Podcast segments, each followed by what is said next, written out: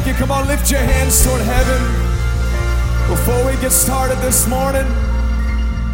Oh, Lord, we thank you. Thank you, Lord. Come on, somebody worship him just a little bit longer this morning. We love you, we love you. In your own words, somebody sing a new song. Jesus, Jesus, Somebody say, Jesus, I love you. Jesus, I love you. Come on, just a few more moments, just you and him. No hype, nothing pushing you, just you and Jesus. I feel something breaking in the room this morning. Oh, God, we cry out for more of you. We cry out for more of you, Jesus. I can't make it without you. I can't take another step without you, Jesus. You ought to get lost in this moment. Don't wait on what's next. Don't pay attention to your neighbor. Just you and Jesus. I worship you.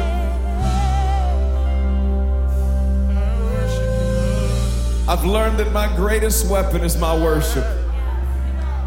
I've learned that the greatest thing I can do when I don't know where to go is to lift my hands and worship Him. Has He been good to anybody in the room this morning? Come on, do you love Jesus? If you love Jesus, will you make some noise for Him? No, I'm talking about some noise that runs devils off. Will you make, give Him some praise this morning? Just. Come on, if you need God to show up and do something in your life, you ought to just release a sound right now. Just, just release that sound. Come on, let it out, let it out. You come all the way out here to church on a Sunday morning. You might as well get something out of this moment. You might as well release something in this moment. Mm. My goodness.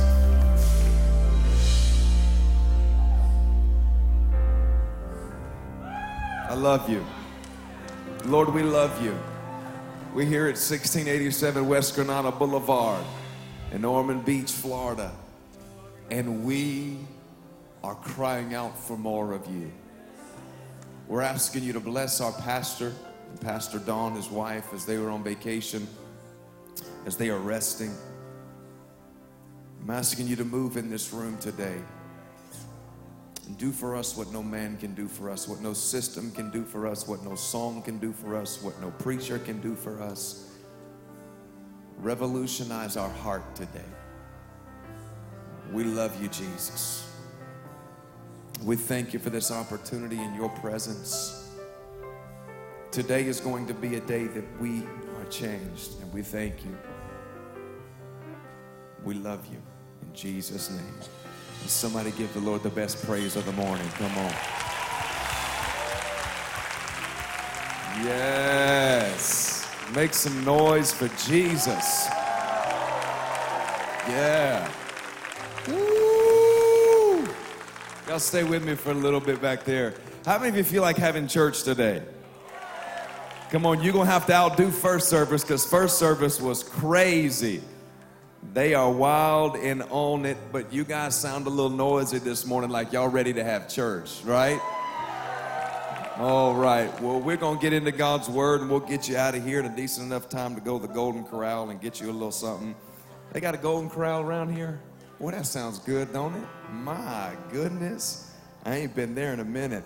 How many of you know that the world we live in is a noisy world? Come on, it's loud, it is noisy. Everything and everyone is making noise. Everybody wants you to fit this mold and do this thing and say what they want you to say. And you've got the job pulling you here and the crazy kids pulling you here and your spouse here and then your future's calling at you and everything is is rallying for an opportunity to have your ears. Everything wants a moment into your ears because your ears are a gateway into your heart. A lot of noise in this world. And what we want to do today is we want to help you to decipher the difference between the noise of the world and the voice of God.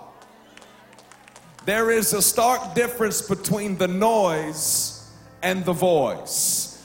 The noise is demonic, and the voice is heavenly. The noise tries its best to give you direction and guidance, but leads you nowhere and will always fail you. The crowd will fail you, your father will never fail you. I said, The crowd will lead you astray, but your father will never lead you astray. And so, in this noisy world, we have to find a way to hear the voice of God. Amen. I'm Jeremy, and uh, for those of you that don't know, my, my wife and I have been a part of the Calvary family for 12 years now. 12 years. And when we came here, we had just the day before fell off the turnip truck, and uh, we were definitely wet behind the ears and still are. But um, Pastor Raley and Pastor Dawn and Pastor Troy and Cambiel, they took a chance on us as, uh, as young kiddos to come here and serve as young adult pastors.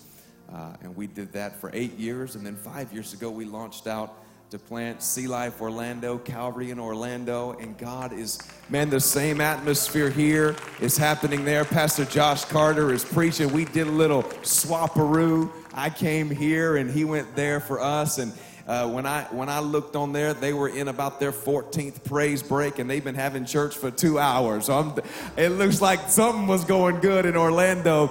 But my wife and I thank you for always believing in us and standing by us and. Um, for supporting us. We love and honor this house and the leadership of this house. So, are you thankful for the leadership that God's given you in this church? Amen. You know, speaking of noise, the other day, uh, you know what? Go ahead and, and slap your neighbor in the back of the head and tell your neighbor, say, don't distract me. Slap him as hard as you can. As hard as you can. And you can, you can be seated. You can go ahead and be seated. We'll do this a little different today. Normally we stand for the reading of God's word, but, but we're going to do it different today. Stay with me just for a moment up there. You know, the other day I had the privilege to pick up my youngest son, Judah, from pre-K, kindy K, what do they call it? Um, kindy K, VPK, VPK, not kindy K. Oh my goodness. Uh, so got to pick him up from pre-kindergarten and walk in the room and open the door and let me just tell you if you are a pre-K, kindy K, whatever you want to call it, teacher, blessing and props to you. If you can handle three and four year olds for eight hours a day and come home and still be normal and not be a monster, then there is something special, special that is on your life. I opened the door and the noise was outrageous. That's mine. No, it's mine. I, I, I, I was there first. If I could just stop my kids from doing the it's mine or I was first, I feel like I'd be a good parent. We'd solve a lot of arguments. This morning in the hotel room, they were so noisy. I told them I went and I got them and I drugged them. Sometimes, you know, you, you, you get you have to get snatched up. Anybody know the difference between a spanking and getting snatched up? Okay, just making sure we all know there's a difference between getting spanked and getting snatched up. Spanked is cute, snatched up is when it's about to get real. I had to snatch him up this morning early and I took him to the door of the neighbors at the hotel and I said, Look, you got one more chance. You keep making all this noise, I'm gonna make you go in there and stay with them. They said, You would do that? I said, I wouldn't, but your mama would. So you better watch out. no, but I walk in the room and the noise was incredible. I mean, everywhere. And, and I, I, walked in, I didn't say Judah, I didn't say, I, I didn't say, uh, Daddy's here. I walked into the room, and this is all I did. I kid you not. I walked in and I said, What's up? I, I literally opened the door. What's up? Nobody turned around. Nobody except one kid. And that kid's name was Judah. He turned around and he looked at me and he came running because when the father came in and spoke his name, it didn't matter how noisy it was. He was on my frequency. And see, when you get on God's frequency, it doesn't matter what media says, it doesn't matter what the world says, it doesn't matter about the noise. When He calls your name, you'll. Daddy's taking me somewhere. Oh, anybody ready to go somewhere this morning in Christ? No, no, no. I mean, you really ready to go somewhere this morning? You ready to hear his voice? Somebody shout yes. Yes. He knew his father's voice. And in the midst of all the noise, we have got to find a way to hear his voice. It is the only way we arrive to the place that God has called us to get at. Not cameras, not lights, not a stage. All these things are wonderful. All of these things are tools. But the only way that you are ever going to achieve everything that God has for you in the assignment that is on your life is one thing. If you can get on God's frequency, you'll make it. You may not have all the money in the world. You, you may not have it all figured out yet. You may not be the most educated in the room, but you get on God's frequency and God will overcome every inadequacy you ever a- anything that you've ever had, He'll overcome that. Because all destinations are arrived to on the path of listening. You are today, where you're standing today, is a secondary consequence of what you listened to yesterday. Because what you listen to has the ability to determine where you go. If you've listened to it and allowed it to have a function of authority in your life, then you will go where your ears have lent themselves to. If you are in covenant with noise, you will go where noise tells you to go. But if in the midst of the noise you say, no, no, no, no, no, no, no, no, no, daddy said this. Y'all can fight over the toys all day long, but my daddy's calling me and I got to go. Proverbs 10 8 says that the wise of heart will receive the commandments or the voice of the Lord, but a babbling fool. Anybody know any babbling fools? Uh huh. Anybody? Any, yeah, yeah, uh huh, uh huh. Yeah. Some, I think one of the greatest invent- inventions uh, is, is, is block or ignore. And we'll just stop right there. Or unfriend, that's a good one too. Let me give you the backdrop of this text here in 1 Samuel 15 that we're going to be in. For those of you that are watching us live all over the world, I tell you, we think this is a pretty great church. Don't you think so? And, and we welcome you to join the Word of God uh, in 1 Samuel 15 with us. If this is your first time watching live stream, you need to come back when the bishop is here preaching because he's the greatest preacher on the planet. I'm a little biased. I don't know what you think, but I think Pastor Jim Raley is the greatest preacher there is. 1 Samuel 15, verse 24. Saul said to Samuel, he said, here, here, uh, uh, let, let me give you this, the, the, the, the, the kind of the, the, the backdrop to this text.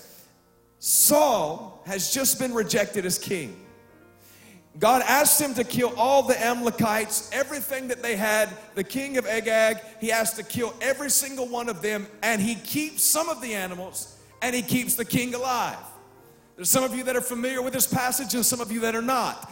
Basically, all you need to know is this God said, Saul, go kill him. The people said, keep half of them. Saul chose to listen to the noise and not the voice. Got me? So, so, so here's the prophet comes in, and the prophet has rebuked him, and this is Saul rebuttal I, slash repentance, but it's it's not a very good repentance. He says to Samuel, "I have sinned. I have transgressed the commandment of the Lord and your words. Watch why. What does it say? Read this with me. Because I feared the people and obeyed their voice. And Samuel said to Saul, I will not return with you now, for you have rejected the word of the Lord, and the Lord has rejected you from being king. I want to use Saul and David uh, and Goliath as a backdrop to this story. How many of you are familiar with David and Goliath? I, I'm assuming a lot of us are in the room today.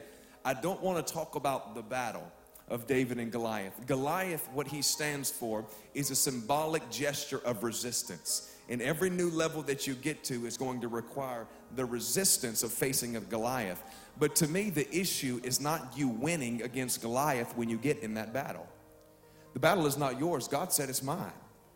And sometimes we focus so much on finding that giant and fighting that giant, and the truth is the battle is the Lord's. It's not about will you defeat the giant, will you face when you face him? The question is, will you even face the giant? Will you even face Goliath?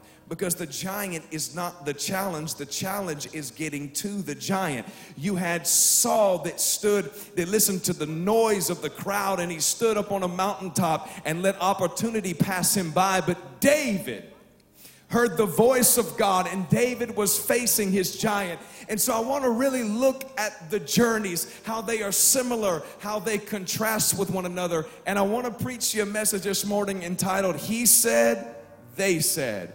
What's more important to you? Is more important what he said or what they said? And I want to show you how Saul and David walk toward the giant because once you face the giant, that giant's already going to fall. We just got to get you to the giant. Amen. Lord, thank you for this word. We love you. You are so good to us. And, and we can do nothing without you. I don't, I, I don't know how to even describe to you um, the privilege that we have to be in a place where we can do this freely. And so, Lord, I thank you that we don't have to hide this morning our faith, that we can come here together and be encouraged by your word. Lord, I, I know that you don't need man, but I need you. And I humbly ask you this morning to speak through me only what you want. Uh, you know, Lord, um, take away everything that, that I want to say on my own and say only what you want to say. We give you glory and honor in Jesus' name. And somebody shout, Amen. Amen. Amen. Somebody slap your neighbor a high five and say, Let's go. Let's go. So here Saul is, and, and Saul spends his life listening to the noise of defeat, and David dedicates his life listening to the voice of victory. Saul ends up watching Goliath in fear, and David ends up facing Goliath in faith. Now, in this journey, everything is about, listen, Saul was anointed like David was anointed. Okay, Saul gets a bad rap, but let's be honest. Saul was anointed like David was anointed. Okay? And, and here they are, and they're both going toward this journey of Goliath. And the only reason that David faced Goliath and Saul did not is because David was more concerned with what God said, and Saul was more concerned with what the crowd said. And you have two options as you are going toward the journey of Goliath. On the way, you have two options. You are either going to listen to what he says or what they say. You're going to be a crowd pleaser or a God chaser, one or the other. You don't get to be a crowd pleaser and a God chaser because if you chase God, sometimes you're going to upset the crowd. So you got to be either a God chaser or a crowd pleaser. But on this journey, there are three key influences that are rallying for moments in your life to derail you or to promote you. And everything that even looks bad, I don't know about you, but I know I serve a God that can make it good. Amen. And so I want to talk about three struggles that I've even endured in my life. Come on, even preachers have struggles. Yes, we do. Your neighbor has a struggle, especially the neighbor on your left. They have a lot of struggles. But let's talk about these influences because I believe that when these influences come, the noise and voice speaks to them alike. And if you can navigate these key, three keys, I believe you will face Goliath in the valley. You won't be watching him from the mountaintop. All right, so the first the first influence is this, the influence of insecurity. Have you ever struggled with insecurity? Maybe you haven't, but I have. Uh, let's start with the nation of Israel because this is where this all begins. 1 Samuel 8 5. Israel is has been chosen they have been set aside. They are not just they, they are not just a nation that belonged to god they were the race that belonged to god. That eh, all of us came from there. And god had chosen them to be the appointed one to, to, to the promises of god everything was upon their life. And they come to God and they say in their insecurity because what they've been doing is is the nations that are surrounding them they've been listening to that noise and they say, God, appoint a king to lead us because your kingship and your sovereignty and your divinity is not good enough. We need a man to guide us because we've lost the, I feel like already preaching this morning, we've lost the ability to hear your voice. So give us a king that can guide us because we have forgotten how to hear your voice. And what the enemy will do is the enemy will plant, per se, nations around you that are noisy and want you to look at them and say, Oh God, the way you've made me is not enough in my insecurity. I guess I need to try to be like something else I've seen. And so, what we do is we find a destination that we desire to covet, and we go to that person and try to mimic that journey. And Israel began to covet places that other nations were, and they began to connect themselves with non kingdom people, with non kingdom systems. They had a non kingdom mentality, therefore, they're going to get non kingdom results. And anytime you listen to the noise, you will be a counterfeit version of what you were created to be because the noise does not have the ability to speak angelic assignments over your life and heavenly uh uh, uh, uh, um, um, um, assignments over your life. The, the noise doesn't have that ability, only the voice because it comes from heaven. And so here Israel is, and Israel is all shook up. And they're like, God, just forget it. It's not good enough. Help us be like everybody else. And I think we're all guilty of that at times. Or you've said, God, I, it's not good enough. The way you've made me is not good enough. I'm insecure. Make me like somebody else. And Israel was bound to this noise. And they were insecure in pursuit of their identity and their promise. And they basically just said, Who we are isn't good enough. And we're all in pursuit of who we're called to be. Are we not? And it's the noise and the voice that are both speaking to that because every one of us, I don't care who you are in this room, I don't care how much money you have, I don't care how educated you are, I don't care what your background's like, I don't care how you was raised, none of that matters to me. Every one of you in this room will have to struggle with insecurity and fight it. Because you cannot pursue anything greater than yourself and not have to deal and fight with insecurity. It is the unavoidable test that you have to overcome when you are pursuing anything that is great in your life. It is a real influencer to all of us. And you have two options. You are going to either listen to what the noise says or to what God says. Because here is the mechanism uh, insecurity is something that's not fun. None of us like it. Can I get an amen in the back? None of us like insecurity, and we're really not built to live with it. So there are two mechanisms of dealing with insecurity. We will either listen to the noise of pride or the voice of confidence. One is an overcompensating, falsified form of godly confidence. Pride is just perverted godly confidence. And so you will either have to listen to the noise of pride. That's why when you see people that you say, my God, they so prideful. No, they're so insecure, honey. They're so insecure. And they've listened to the noise because they couldn't deal with the insecurity. So they listened to what everybody else said and they allowed themselves to be so connected with the noise and they believed their own hype. Because godly confidence will, will make you feel good give you encouragement, but never let you be the author of where you are. The noise will always let you be the author of where you have gone. And so, what happens in our insecurity is this the noise defines, the voice reminds. The noise comes in and says, You should be here by this age. You should have this in your retirement by this time. Your marriage should look like this. Your kids should be acting like that ladies in the grocery store that were so well behaved, but you got to put yours on a dog leash because everywhere you go, they act like a fool. I seen two of them yesterday. I seen two dog kids.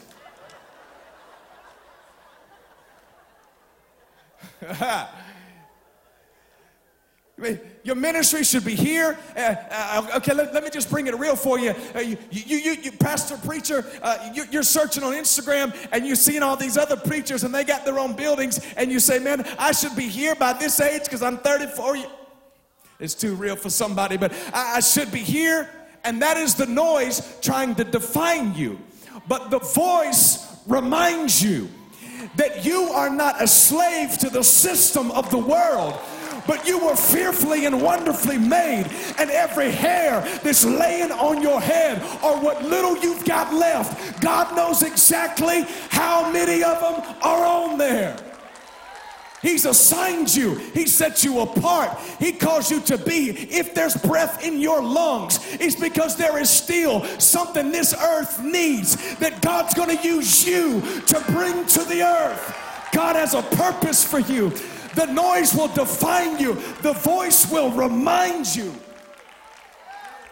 I don't want you to be like me. You don't need to be like your neighbor. But if you listen to the noise, you will scan a room. You will find the person that has achieved what you want to achieve, and you will try to mimic what they've done. Because that's how you define yourself.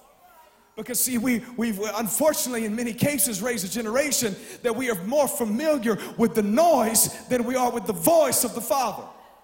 And so we have a lot of counterfeit people running around that are not really achieving the assignment that God has placed them on the earth for. Because insecurity is one of the greatest seeds to keep you from following the Lord. It's either be defined or reminded. You can either listen to the world's definition or God's recollection, you choose. But you will listen to one of them when you are insecure. One of them you will listen to. Now, here's Saul. And we'll start with him. Saul gets a bad rap, but keep in mind, Saul walks into something that God is not very happy with because the nation has told God that he is not good enough and they need a king. Not to mention, Saul's the first king. It's like being the first batter in a baseball game. You're a little bit more nervous when you're the first. Well, Saul's the first ever king. And so he has a right to be insecure. We'll see how David also has the right to be insecure as both of these men simultaneously yet contrastingly they journey toward Goliath. They both have this right to struggle with insecurity. And Samuel comes to anoint Saul. The prophet comes to anoint Saul and say man you're going to be the first king of Israel. Praise God. I mean I mean Samuel the prophet was ready he had the Welch's sparkling grape juice ready. They were going to cut it open like champagne and just, I'm kidding.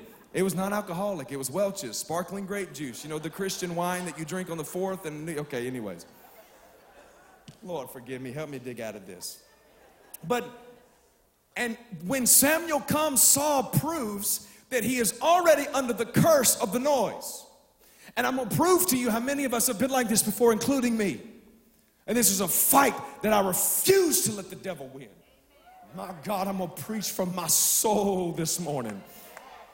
He comes to Saul to anoint him. And I'm telling you, I'm tired of seeing people sell short because we've been so attracted to the noise, so attracted to the crowd. And he says to, to Saul, It's time you've been appointed. Your moment is here. Your stage is here. Your microphone is here. That business you wanted to start is here. It's time you're ready. God says, Let's go. And Saul looks back at him, and Saul says this. He says, um, he said, uh, uh, uh, um, um, Samuel, I, I think God may have missed it. And he says, I'm a Benjamite. And i am I'm I'm of the smallest tribe of Israel. And, and my family is like kind of the junkiest family of that tribe. Like, like we real sorry. And, and, and so, why would you speak to me like this? Now, when I read this, Pastor Troy, I, I felt two things. One, here Saul is saying the Benjamites are the worst, but I wonder who, like the Bible's got some crazy stuff, but, but who was assigned the job to like rank the tribes of Israel and then go in to Saul's family and be like, yeah, man, y'all are the, the dumbest family here and like literally rank these families like a college football uh, preseason poll. And I feel like the Benjamites were like Florida State. They were the worst of the worst. Yeah. Ah, yeah. I had, to just, I had to just throw that in. Can I get any witnesses in here? All right. So, so the Benjamites, bless God, we'll get booed off the stage here in Florida. He says, So God is saying you're a king, and Saul is saying you got the wrong guy. And God is saying you're supposed to start that business, but you're so insecure, you're saying, No, God, you've got the wrong guy. And, and you're supposed to start this ministry. No, God, you've got the wrong guy. Because insecure people that are attracted to the noise do not know how to step out in faith on a godly confidence and accept something that God has for them. And here's why because insecurity, demonic insecurity, will have you believing that you are less than what you are called to. So you will always use a fake humility to deny what God's trying to give. I'm just not good enough for that. I'm just, I'm just not, I can't believe God would choose me. No, that's not humility. It is demonic humility. And it is false because it is, keeping you from accepting what God has for you in confidence. So God was sending his word, but Saul was already a slave to the noise. God's voice was visiting Saul in his insecurity to bring confidence, but Saul had already made his decision that he believed the noise was greater than the voice. And I want to tell somebody in the room this morning that I don't care what the noise of the haters have said, or what the noise of your past has said, or what the noise of your inadequacy has said, or the noise of your resources, or the noise of your future, or weakness, or sickness. God's voice is greater than the world's noise. God's voice is greater than the world's noise. And so the crowd looks for Saul, and God said, Hide and go seek. I found him. Marco Polo, you're it. And here Saul is, and when they get ready to anoint him king, he's the Bible says that he that he was that he was that he was kind of like like hiding. The Bible says behind the baggage.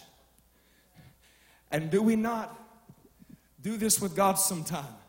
When He calls us and we're like, God, no, pick Him. I'd rather watch Him and copy what He's doing. And Saul's hiding behind the baggage. And God said, There He is. I wonder how many of us have missed God ordained moments because we've been hiding behind the baggage of insecurity. I wonder how many of us have missed moments with God because we've been hiding. Now, Saul allowed insecurity to breed arrogance, and then he killed himself. So, what are you saying, Pastor? I'm saying that pride is destiny suicide every time. So, here's how Saul, so Saul allowed insecurity breed arrogance, but then here comes David. And David, in Psalm 69, many theologians believe that this Psalms was written actually when he was a child at home with Jesse. And we've all heard that David was the youngest one, and he was frolicking out in the field, tending to the sheep. And David, and, and, and when Samuel come to anoint David as king after Saul had been rejected, oh, just, just poor David, he was out there. It's way worse than you think. When Jesse says, My youngest is out there, where's the youngest? It is actually a Hebrew word that we in our English language we used to call the runt. He was the runt of the litter. And then David says in Psalm 69, you need to go read this. David says, He says, I am a stranger and a foreigner to my mother's children. I am outcast, I am ridiculed. My own father doesn't believe in me because he lets all the other brothers sit at his right hand and he kicks me out here in the sh- eh, eh, with these sheep. And, and what they didn't realize is when they were kicking him, when they were beating him, when they were ridiculing him, they were just setting him up for the oil. They were setting him up for the future. I don't know if anybody's hearing me. What you've been through has just been a setup for where God is going to take you. All the pain you felt, all the times you felt outcast, all the times you felt insecure, those were just moments that were giving you the character you needed to sustain the place God was taking you. I don't know this morning. I feel God in the room this morning. And he says, he says, they, they poisoned my food and they put vinegar in my drink. He, they'd have been my brother, they'd have got whooped. Brother or not, there is strong evidence to support that David was only a half brother. So now you understand why David was not esteemed like the other brothers. And here David is dealing with the same insecurity on the journey to the giant that Saul is. Same insecurity, same insecurity, same insecurity. But watch, God finds Saul behind the baggage listening to the noise, but watch where God, in Acts 13, as it begins to reminisce, watch where God said, I found David. I found Saul in the baggage, but I found David, son of Jesse, a man who was after my own heart. He's going to be the one that fulfills everything I have. He said, I found an outcast. I found a boy that nobody else looked at. I found someone that nobody else paid attention to. I found a young man that didn't understand everything, but he got out in that field and he started singing love songs to me and he started worshiping me. And in the midst of his insecurity, he started chasing me. And I saw Saul, he let his insecurity breed arrogance, but David let his insecurity breed intimacy. It's arrogance or intimacy. So then after we deal, after we deal with this, this, this insecurity, then we have to deal with the influence of disobedience. Saul wins this battle against the Amalekites and he's instructed to kill everybody. So now we see here, here Saul's already messed up once. David got it right. This is how they dealt with insecurity. One said, I'm going to worship the voice, the other said, I'm going to listen to the noise. Matter of fact, Samuel said to Saul, When you were once little in your own eyes, you are I. So, but you've become so arrogant to deal with this insecurity. Now is the disobedient influence. And this is where frustration comes in because I want to tell you if you're going to obey God in your life, sometimes it can be incredibly frustrating to the flesh. Don't let anybody ever tell you that obeying God is just easy. If it was easy, everybody else would be obeying Him. If it was easy, your neighbor wouldn't be in such a mess. Oh. But after the battle, and being obedient can be incredibly frustrating to the flesh. And after the battle, frustration has set in, and the people convinced Saul to sell himself short of being completely obedient and said, Keep some of the animals. They were frustrated because obeying God is frustrating to the flesh. It goes against everything that is natural to your flesh when you obey God. There is a fight to keep you from obeying God. And the test of greatness is can you survive frustration without responding in foolishness? Can you be frustrated and not a fool? Can you be frustrated and stay consistent? Can you be frustrated and stay faithful? Can you be frustrated and remain obedient all the way and journey to the giant? Will you let your frustration define how much you obey God or where you say, God, I'm frustrated. Yeah, I've been I've been bothered. Yes, it's been a long season. Yes, but I'm not going to listen to my frustration because where you're taking me is eternal and is greater than this temporal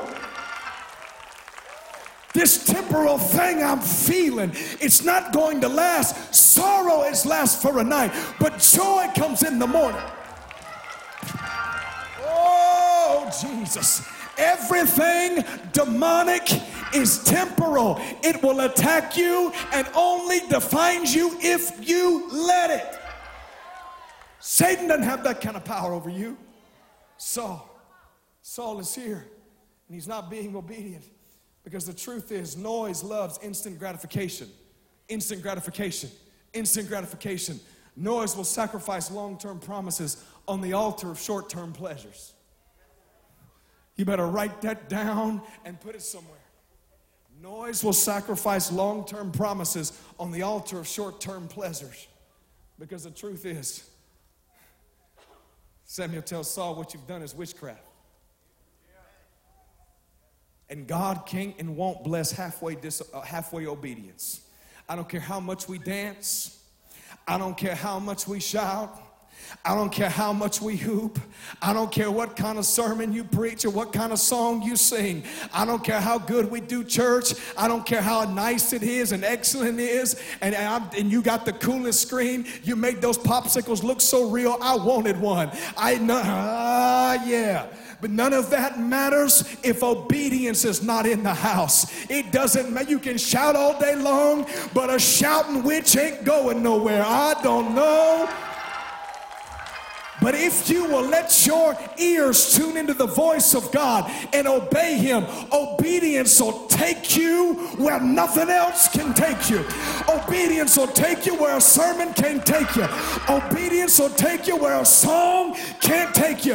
If you'll obey, you'll wade waters you never thought you could wade. You'll walk on things you never thought you could walk on.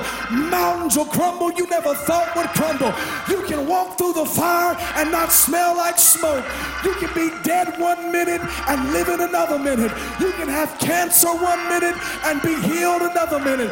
I'm trying to tell you there is power in just living this word. Yeah, yeah, yeah, yeah, yeah. That's why you ought to be glad that you're in a church that's so word heavy. You ought to be glad you ought not serve a man or a personality, but you put your faith in the B I B L E and make that the book for you. It'll turn everything around. Yeah, we ought to drop it right there and walk off. Because if as a preacher I can teach you to obey God, I've done my job. Yeah, yeah. I don't care how loud you are, God ain't gonna bless a shouting witch.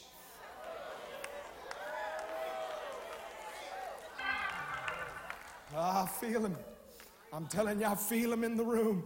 Now, watch David. David gets tested just like Saul. Same thing. Boom, insecurity. Boom, here's frustration. And here, remember Psalm 69 when he says this to him? He says, Look, he says, uh, uh, They poisoned my drink and my food. And then daddy comes and says, um, David, uh, will you bring your brother's lunch? I told you, obedience is frustrating. Bringing them no lunch. The noise is telling me no, but the voice is telling me go. And I see David now as he's walking with this lunch bag, just, just, man. Remember they poured vinegar in his drink? They was, they was putting Tide Pods in his hummus.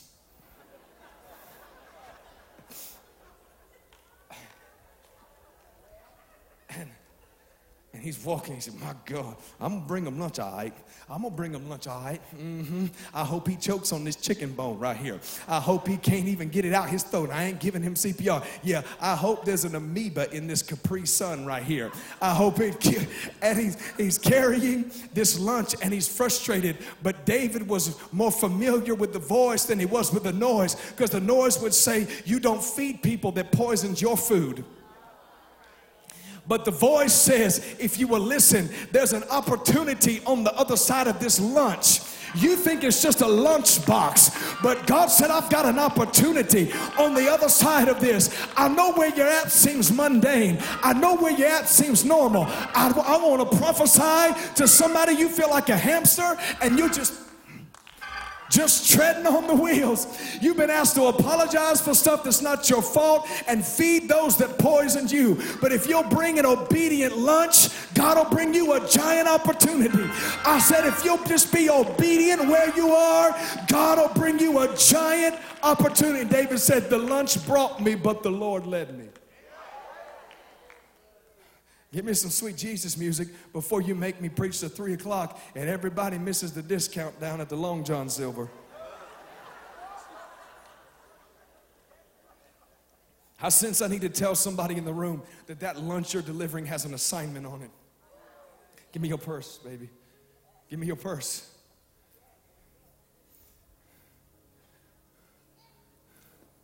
Can I use this? You got plenty of them anyway, so if I mess it up, it ain't gonna hurt your collection.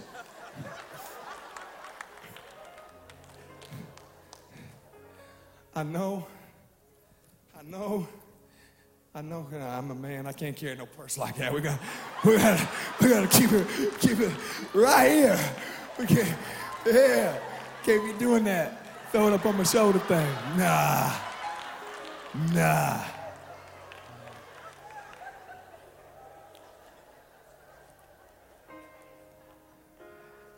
I know you think all you got's a lunchbox. And I know all you think is you just have this sack. But what if I told you if you could endure insecurity with intimacy and you could, if you could fight off frustration by just staying true to his voice? What if I told you that on the other side of this mundane thing that you're carrying was the giant opportunity you've been waiting a lifetime for? What if I told you you've never faced the giant because you refused to carry the lunch? Because you said, the people I'm bringing that lunch to, they don't look like me, act like me, talk like me, and they've been mean to me. So, God, I'm not going to obey you because I'm going to qualify my obedience based off what the noise of the world says. David said, I'll go. And then he gets there, and Saul comes to him. And the Bible said that Saul is incredibly intimidated. Because the truth is, if you can overcome these three things by hearing God's voice insecurity, frustration, and intimidation I promise you, you'll do something great. Oh, I promise you, you'll do something great. I'm working through it myself, but I'm gonna refuse to let insecurity and frustration and intimidation stop me from who I was created to be.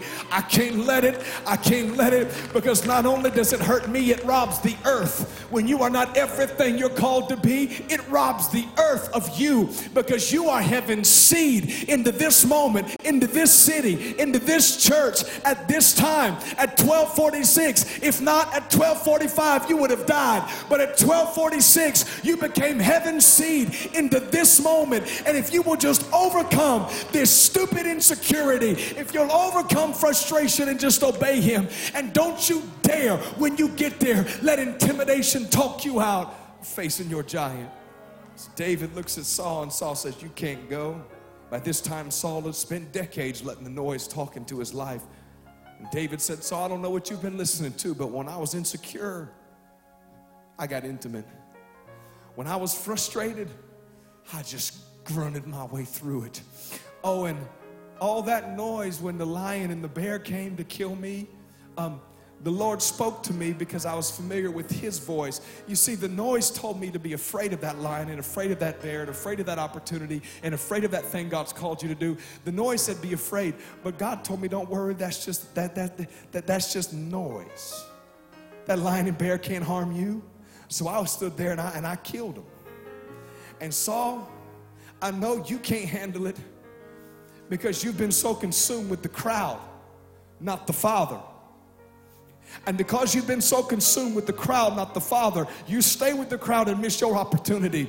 But as for me, I've been listening to the Father. And the same thing I did to that bear and that lion, God's going to do to the giant down there. All I got to do is get down there and face him. And when Saul told David not to go, it was the last test that David had to face before he would face his giant. It was insecurity, frustration, and intimidation. And the moment he refused to be intimidated, he was face to face with his giant. And within just a moment, he was cutting the head off the giant that God killed. I'm trying to tell you this morning if you will put more faith in God's voice than the noise of the world, then before you know it, in the snap of a finger, you'll be holding the head of a giant opportunity where you will look back and say, Hadn't the Lord been good to me? Had He brought me through? And I promise you, when you get there, you will be glad you didn't settle for a second rate, weaker version of what God's called you to be.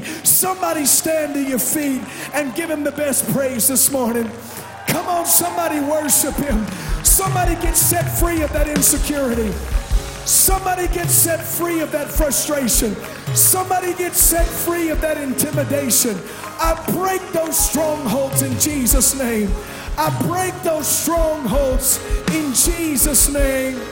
Come on, lift your hands. Lift your hands. Say, Lord, set me free. Come on, somebody cry out. Say, Lord, set me free. If you've been struggling with insecurity, just cry out now. Cry out now. You're good enough. You're fearfully and wonderfully made. God chose you and appointed you. Oh.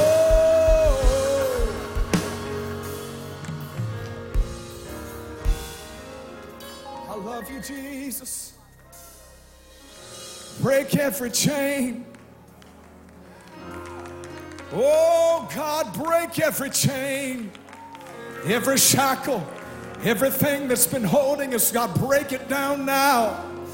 I don't want to leave this room the same way I came in. I need you to remove this insecurity. I need you to remove this frustration. I will not be intimidated in Jesus' name. Come here. Lift your hands across this place. Lift them all across this room. I want you to repeat this phrase after me. Say, I will not be intimidated by what others say I can't do. I will not be intimidated by the noise of my resources.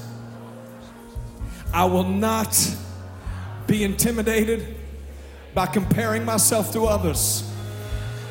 I will not be intimidated by the noisy plans that others have for me.